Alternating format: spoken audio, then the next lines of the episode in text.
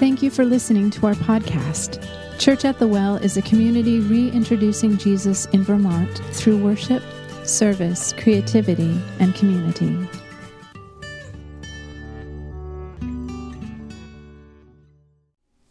This Lent season, we have been following Jesus' journey toward the cross. And we've been paying close attention to some of the special stops that Jesus made on his way to the cross. And we're doing that in this sermon series because when we take the time to examine the way Jesus went, the path that he chose to walk on his way to the cross, then we're better prepared and equipped to follow him, to go the way that he went. So whether you're a seeker or a veteran disciple who's been following Jesus for many years, surveying the road Jesus traveled provides us with a map of what following him looks like. And so far in this series, we've looked at Jesus making his way to the Jordan River. We've looked at Jesus making his way into the wilderness. Last week, we looked at Jesus making his way up the mountain. And today, we're going to consider another important stop that Jesus made on his way to Calvary. And it's the place where Jesus spent his final week on earth before his, his crucifixion and his resurrection. And it's the holy city of Jerusalem. So why Jerusalem? Why was Jerusalem the place where Jesus went to spend his final days? Well, Jerusalem is called the holy city. It's also known as the city of David, who, if you remember, David was Israel's greatest king. And it was the place where kings throughout Jewish history were enthroned. It was the place where kings were made. And it's believed to be the place to which one day God would return in his glory and victory to bring justice and peace and salvation and deliverance to God's people.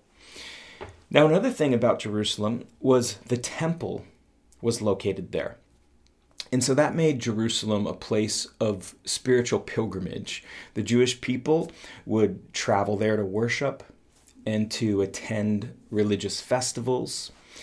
And in the passage we're going to read today, Mark's Gospel, the eleventh chapter, what we find is Jesus and the disciples were headed to Jerusalem for that very reason. They were headed to Jerusalem to celebrate the Feast of Passover. And in the tenth chapter of Mark's Gospel, we're told that while they're traveling to Jerusalem, while Jesus and the disciples are on their way, Jesus tells the disciples for the third time that he's going to be killed. But for whatever reason, the disciples have heard this three times now, and they're still not having it.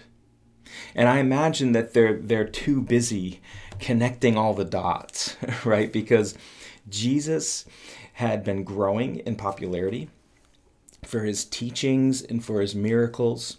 We're told that Peter is in a conversation with Jesus one day, and he, and Peter has a revelation from God that Jesus is the Messiah, the chosen one.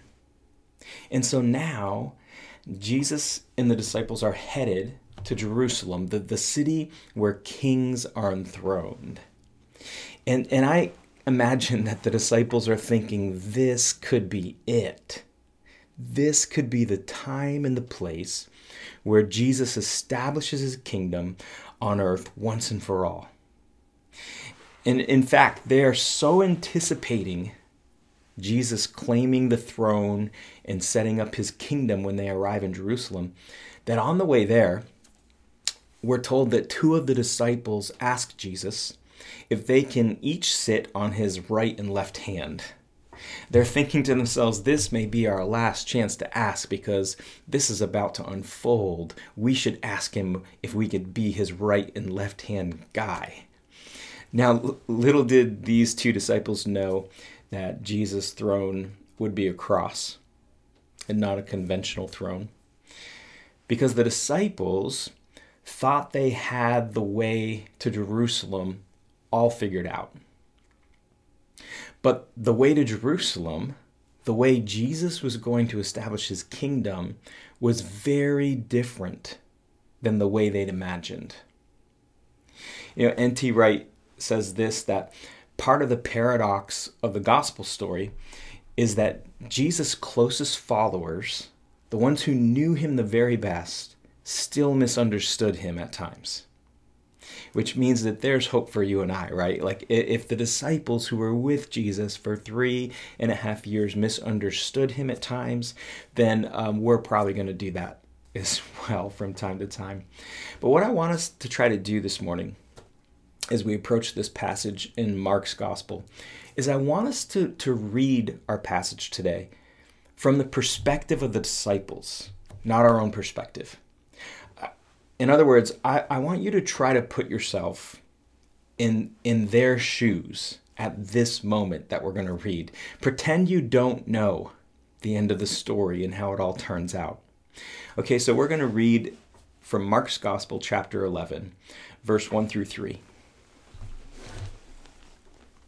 As they approached Jerusalem and came to Bethphage and Bethany at the Mount of Olives, Jesus sent two of his disciples, saying to them, "Go to the village ahead of you, and just as you enter it, you will find a colt tied there, which no one has ever ridden.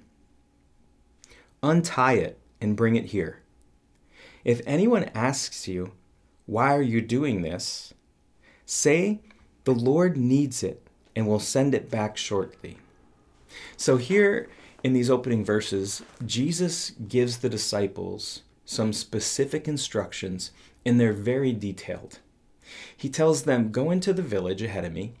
Just as you enter it, you're going to find a colt tied up, and it's one that's never been ridden. Untie it and bring it, bring it here to me. And if anyone asks you what you're doing, tell them the Lord needs it and will send it right back. So Jesus is predicting here what the disciples are going to see before they even arrive at the village. And soon after this account, Jesus does the same thing again. He he sends the disciples to secure a room for the Passover, and he tells them, go into the city, you'll see a man, he's going to be carrying a water jar, follow him. He's going to walk into a house, and when he does, go inside right after him, tell the owner of the house that the teacher needs a room, and he's going to show you a large furnished room. Go and make it ready. And so we we see Jesus here with all these details predicting what's going to happen before the disciples even arrive. We see Jesus make another prediction in this last final week of his life before his death and resurrection. He predicts when Judas will betray him. And then another time, he tells Peter that he's going to d- deny him three times before the rooster crows the next morning. So what is this all about? Well, Jesus is, is going out of his way to show the disciples that he isn't a hapless victim of events that are spinning out of control. See, Jesus knows what's about to happen. He knows he's going to the cross. He has supernatural knowledge. And then look what happens. Let's read these next verses. Mark chapter eleven, starting in verse four. They went and found a colt outside in the street, tied at a doorway. As they untied it, some people standing there asked, "What are you doing untying that colt?" They answered as Jesus had told them to, and the people let them go. So everything happened here just the way Jesus told them. And the disciples are now more convinced than ever that this could be it. It might be happening today. Jesus is about to ride into Jerusalem to claim his throne, to set up his kingdom. Look, he told us to go get this donkey. He told us the exact details and how and and what we were to say, and and and it and it worked exactly as he said. Let's look at the next three verses. Verse seven. When they brought the colt to Jesus and threw their cloaks over it, he sat on it. Many people spread their cloaks on the road, while others spread branches they had cut in the fields. Those who went ahead and those who followed shouted, "Hosanna! Blessed is he who comes in the name of the Lord. Blessed is the coming kingdom of our father David. Hosanna in the highest heaven."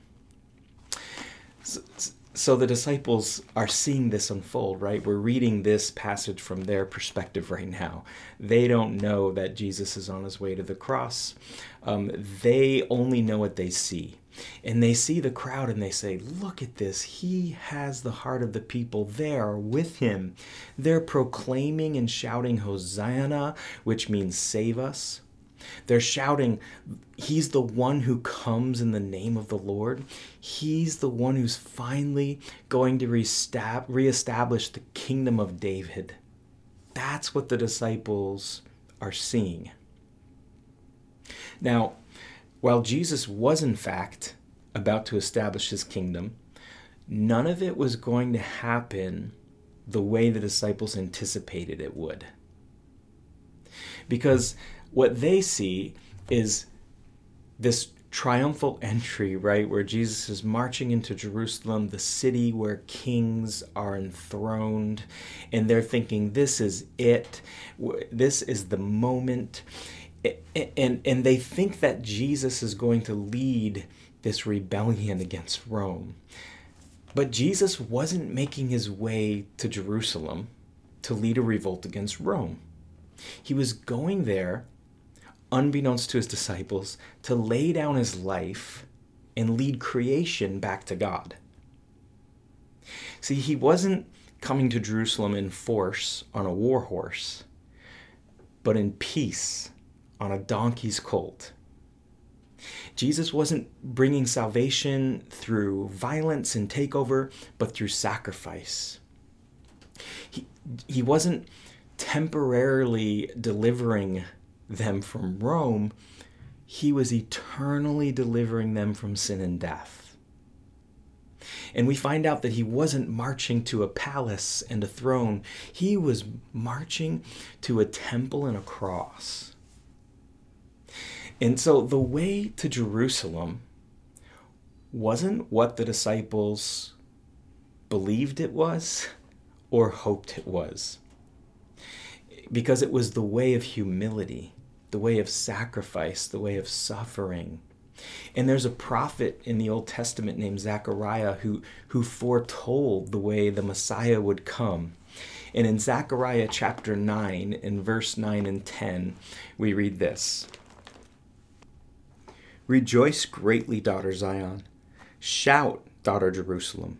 See, your king comes to you, righteous and victorious, lowly and riding on a donkey, on a colt, the foal of a donkey.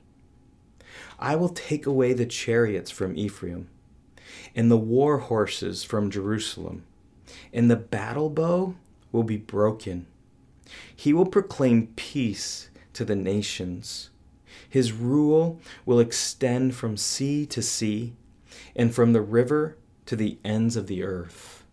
And so here's this Old Testament prophet named Zechariah, and he's prophesying about the Messiah coming to Jerusalem.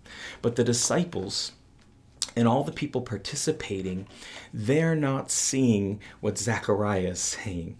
They're, they're seeing, yes, Jesus is marching into Jerusalem on the colt of a donkey, but they're missing what's really going on.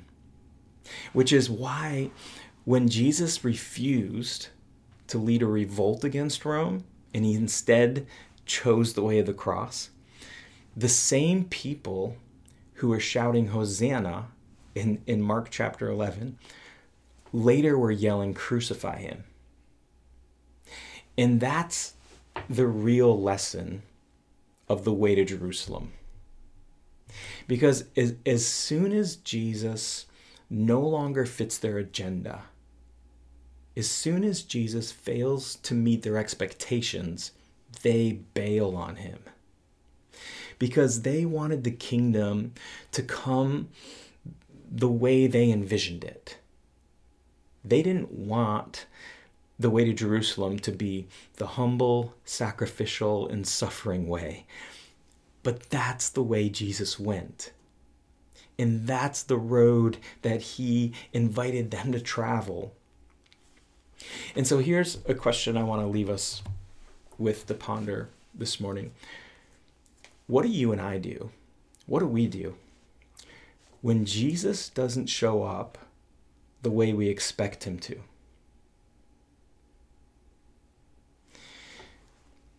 See, I think that we, we all love to relate to Jesus as our Savior, to come and, and rescue us and bail us out when we need it. I'm guilty of this all the time. And oftentimes I can hear it in the prayers that I pray. You know, I'll pray, Lord, do this for me. Lord, give me that. And those are fine prayers to pray. But it's one thing to make Jesus our Savior, but it's entirely another thing to relate to him as our Lord and our King. And so, are we willing to submit our unrealized hopes and dreams so that they can be reshaped and reformed by Jesus into something more eternal, into something more lasting and, and, and meaningful and fulfilling? See, for, for many of us, I think, The, the way to Jerusalem is the way of unrealized and unmet expectations. It's the place where we go, it's part of our faith journey, where we repent of trying to create a God who's made in our own image. Right? It's where the way to Jerusalem is where we remind ourselves that God is not a genie in the bottle, where we just rub the lamp and he comes and we get our wishes. The way to Jerusalem, it shows us that God can't be confined to the little boxes that we try to put him in. And Isaiah the prophet said it this way. He said that God's thoughts are not our thoughts, and that his ways are higher than our ways. And the way to Jerusalem helps us see that. When we, you and I, when we walk the way to Jerusalem, when we go the way Jesus went, it enables us and empowers us to believe and live out what Isaiah said, that God's ways are higher than our ways. I'm seeing this and hoping for this, but God sees this and hopes and dreams this for me. And his ways are better. His ways are higher. You know, um, we are celebrating a one-year anniversary this weekend. It was this weekend, exactly one year ago, that marked one year since we worshiped together in person at Main Street Landing. Can you believe that? It's been a whole year. This weekend was the first weekend um, where we couldn't meet together back one year ago. And I don't think that any of us saw this next, this last year unfolding the way it did. I don't think any of us saw COVID coming the way that it did. Um, as, as most of you who are with us then know, we were making plans to get a new worship space and find more ways to serve our community and connect with community and worship together. And those are still our plans, by the way. We're still looking for a, a, a worship space down the road. But we never imagined things would go the way they have and be stretched out this long. And we've had to trust God through this, haven't we? All of us. And I believe that he's made us more resilient. I think he's made us more compassionate, more caring, m- more aware. And I know for a fact that he has used this time, this strange time, to shape us and to form us. You know, I, I think before the pandemic, many of us relied on our Sunday worship time together as the one place where God was shaping us and forming us, and that was stripped away. And so now we've had to create these other spaces where God can shape us and form us. And in a way, it's a blessing because it's a more healthy pursuit of Jesus. When, when you're being shaped and formed by God throughout the week, it's more healthy than just being spoon-fed once a week on a Sunday morning, right? And so I, I look back and I see all these ways. I didn't see them at the time, right? I was like the disciples, like, hey, this could be it. This is, we're headed to Jerusalem. Jesus is going to set up his kingdom. Everything's going to be awesome. And in fact, like, literally all hell breaks loose, right? And Jesus goes to the cross and they're scratching their heads and saying, what is this? What just happened?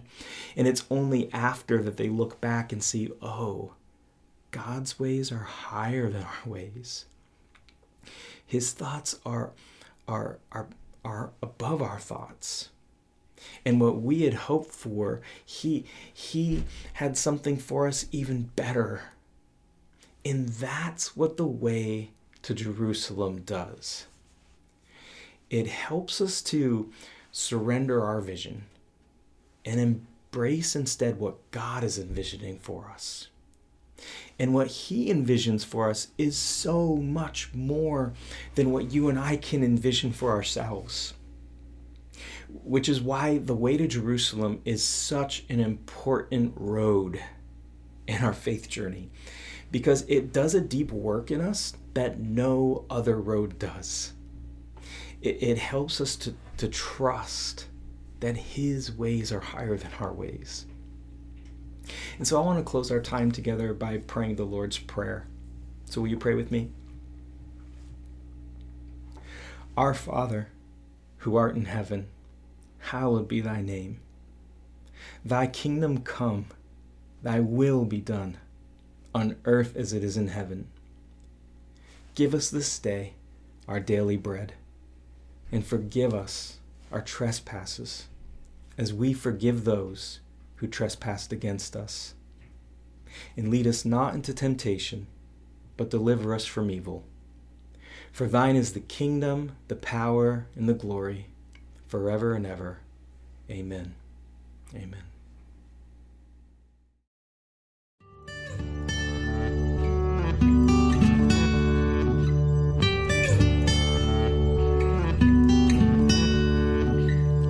You're listening to the official podcast of Church at the Well in Burlington, Vermont. For more information about Church at the Well, including gathering time and location, events, and how you can financially support the podcast, please visit us online at well church v t dot com.